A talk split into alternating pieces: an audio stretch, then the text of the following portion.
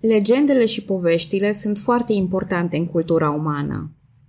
Unii cercetători cred că ele reprezintă liantul social suprem, că acum mii de ani strămoșii noștri se adunau în jurul focului și ascultau povești, iar asta făcea tribul mai puternic.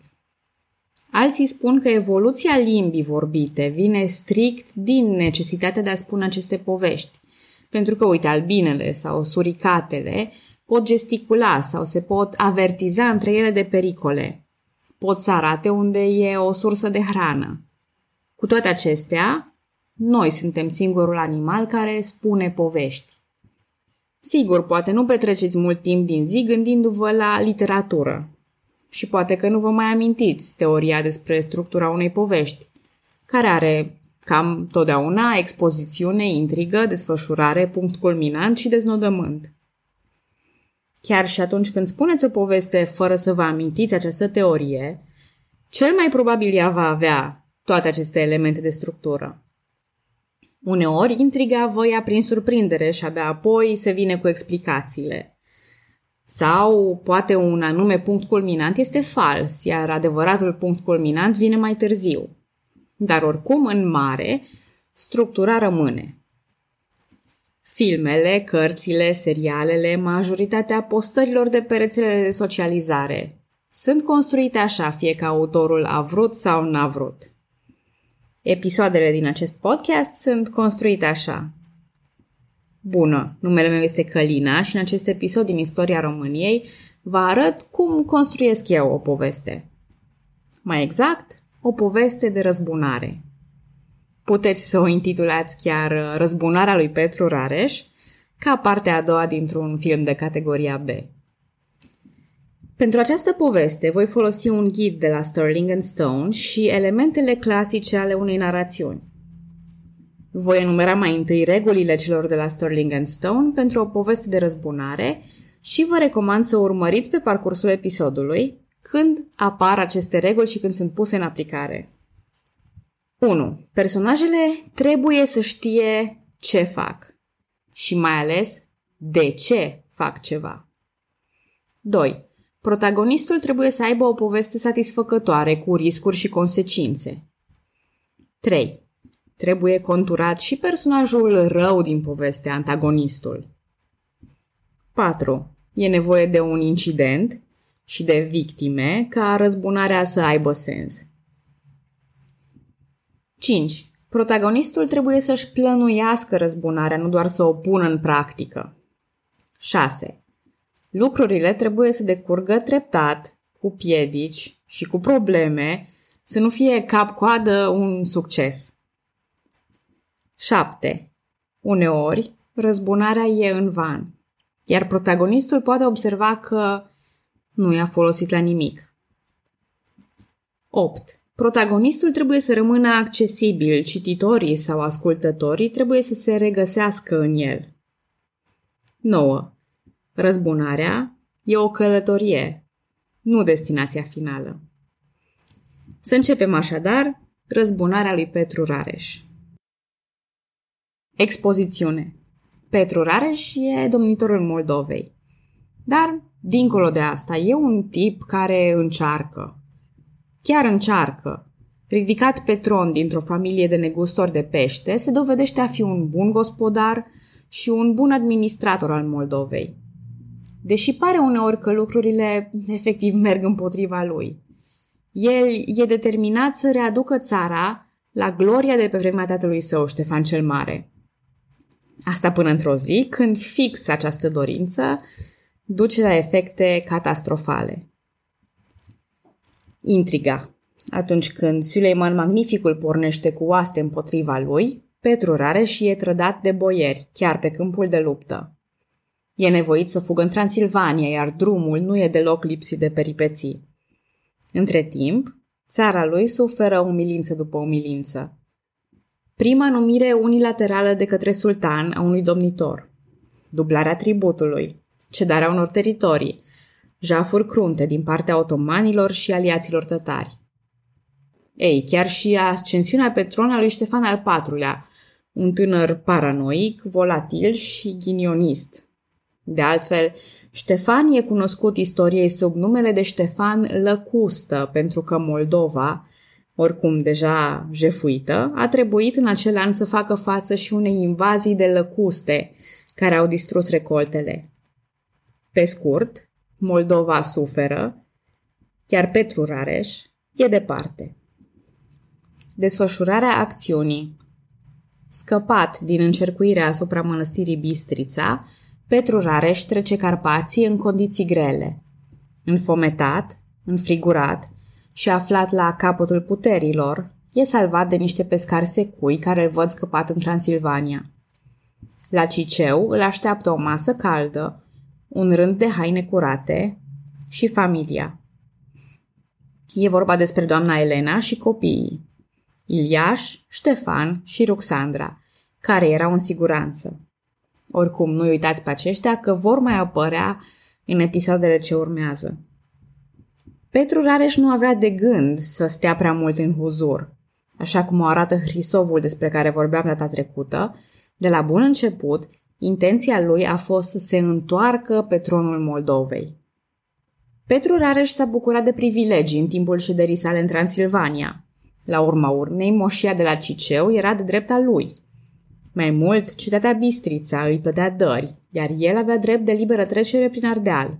Folosindu-se de aceste avantaje, el începe să pună în mișcare un plan de a-și recăpătea domnia cu sprijinul unor oameni influenți. Căci da, el ținea o companie destul de selectă.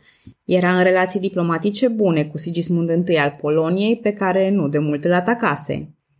Carol V, împăratul romano-german, îl trimite în vizită la Petru pe arhiepiscopul de Lund, dovedind și alte bune relații în vest. E prieten și aliat cu regele Ungariei, Ioan Zapolia, și contează pe sprijinul lui Ferdinand I de Habsburg. După cum puteți vedea, a reușit să creeze un context foarte favorabil, chiar și din exil.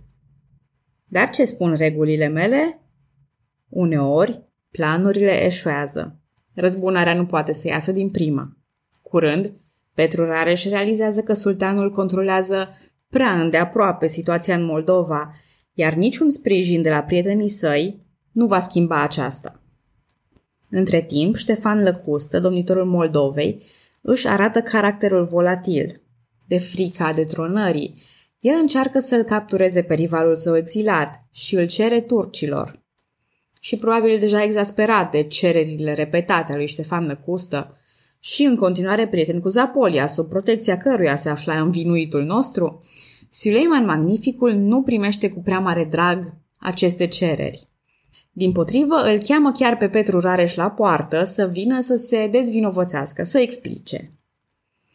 Și asta era șansa lui Petru Rareș. Șansa la răzbunare.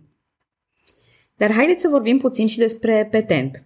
Ștefan Lăcustă nu se bucura nici de aprecierea poporului după umilințele și ghinioanele îndurate, dar în cazul boierilor, relațiile erau dezastroase. Ștefan Lăcustă avea prostul obicei de a-și imagina conspirații împotriva lui. Alungase unii dregători în Transilvania, taman în brațele lui Petru Rareș. Pe alți boieri pur și simplu îi decapitase după acuzații închipuite de trădare. Dar să-i dăm cezarului ce al cezarului. Ștefan Lăcustă a fost în totalitate o caricatură meschină. Se pare că a condus tratative secrete cu Habsburgii pentru a-și redobândi independența de sub otomani. Ei, dar problema cu tratativele secrete este tocmai faptul că nu se află prea ușor de ele, deci cronicile, boierii și poporul îl vedeau în continuare ca pe o caricatură meschină. În 1540, boierii intră în palatul lui Lăcustă din Suceava și îl omoară în timp ce acesta dormea. Pe vremea când Petru Rareș a ajuns în audiență la sultan, situația se prezenta cam așa. Domnitorul pus de sultan pe tronul Moldovei era mort, trădat de aceiași boieri ce l-au trădat și pe Petru Rareș. Opa, dușmani comuni. Noul domnitor al Moldovei, Alexandru Cornea, se apucase deja de fapte de vitejie și de discuții cu Habsburgii. Nici asta nu-i pica prea bine sultanului, care decide să-i încheie brusc cariera.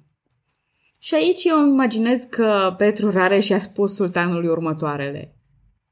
Păi ce n-ai zis așa de la început, șeful? Trimite-mă pe mine și să vezi cum am eu grijă de boieri. Și bonus, îl trântesc și pe Alex de Petron.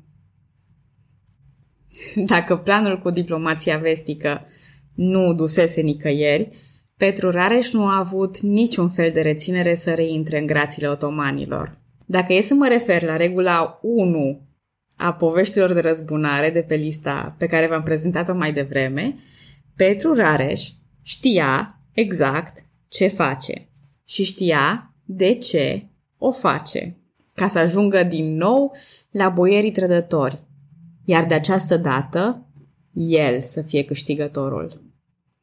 Punctul culminant.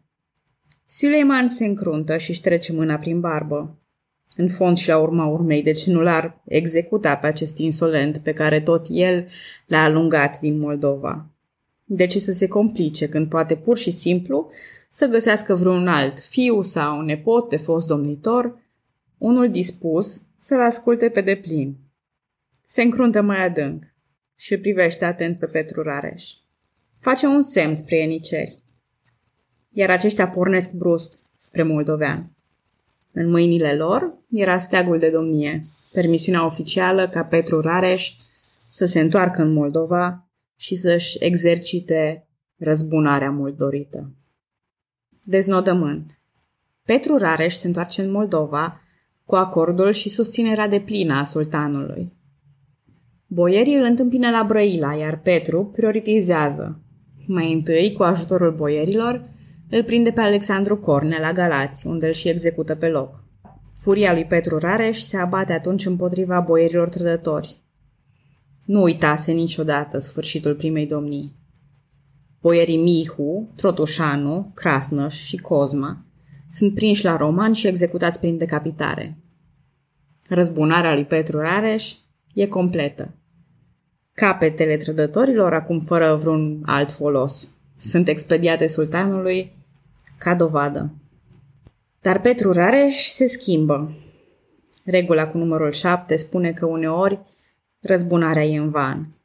Și într-adevăr, a doua domnie a lui Petru Rareș e lipsită de acel je ne sais quoi al primei domnii. Domnitorul nu mai avea încredere în sine, în oștile sale sau în boieri. Legăturile cu țara românească erau și ele rupte după moartea ginerelui său. Petru Rareș își satisfăcuse pofta de răzbunare. Dar cu ce preț? Depindea la fel de mult ca Ștefan Lăcustă de sprijinul sultanului. Era singur, lipsit de putere și obosit. Scaunul de domn și uciderea boierilor nu au rezolvat, de fapt, nicio problemă. Epilog Petru Rareș își duce a doua domnie timp de cinci ani fără evenimente prea zbuciumate. Bugeacul rămâne la sultanul otoman, față de care Petru nu are niciun cuvânt. În 1541 contribuie la capturarea voievodului transilvan Ștefan Mailat, tot la ordinele otomanilor. În 1542 încearcă să ocupe Bistrița, dar eșuează. Pe ascuns îl împrumută cu 20.000 de florini pe un principe german care voia să conducă un atac pentru eliberarea Budei de sub ocupația otomană. Da, nici măcar nu mai îndrăznea să se împotrivească fățiș. Oricum, banii a pierdut definitiv, iar eforturile de eliberare ale Budei au eșuat. Pe plan intern, se ocupă cu ctitorirea unor mănăstiri. Epuizat și deziluzionat, Petru Rareș moare la 1546 și e îngropat într-una dintre ctitoriile lui, mai exact la mănăstirea Probota. Aș vrea să zic măcar că scaunul de domnie rămâne pe mâini bune, dar fiul său, Iliaș Rareș, avea să fie o dezamăgire ca domnitor, un fel de Elagabalus al Moldovei. Dar asta este o poveste la care încă nu am ajuns. Acum, aș vrea să mă explic. De ce am ales să deconstruiesc așa povestea lui Petru Rareș? De ce am ales să vă spun transparent regulile și părțile din poveste și așa mai departe? Cred cu tărie că istoria e interesantă, palpitantă și plină de învățăminte. Greșeala manualelor și a acelor profesori de istorie lipsiți de talent este că nu o povestesc așa cum trebuie. Fiecare episod din istoria României, fie că vorbesc despre reguli și despre structură sau nu, fiecare episod este o poveste în sine. Uneori are final fericit și alteori ne pune pe gânduri. Acest episod face parte din ultima categorie. Și mai exact, pe ce gânduri ne pune? Încotro se îndreaptă independența principatelor române. Poate că e inevitabil, poate că pur și simplu trebuie să ne obișnuim cu noua generație de domnitori, care își pleacă umil capul în fața sultanilor. Nu din lașitate, nu din interes, ci din neputință. Chiar și aceia care încearcă, până la urmă ajung tot la aceeași neputință. Fără Iancu, fără Țepeș, fără Ștefan.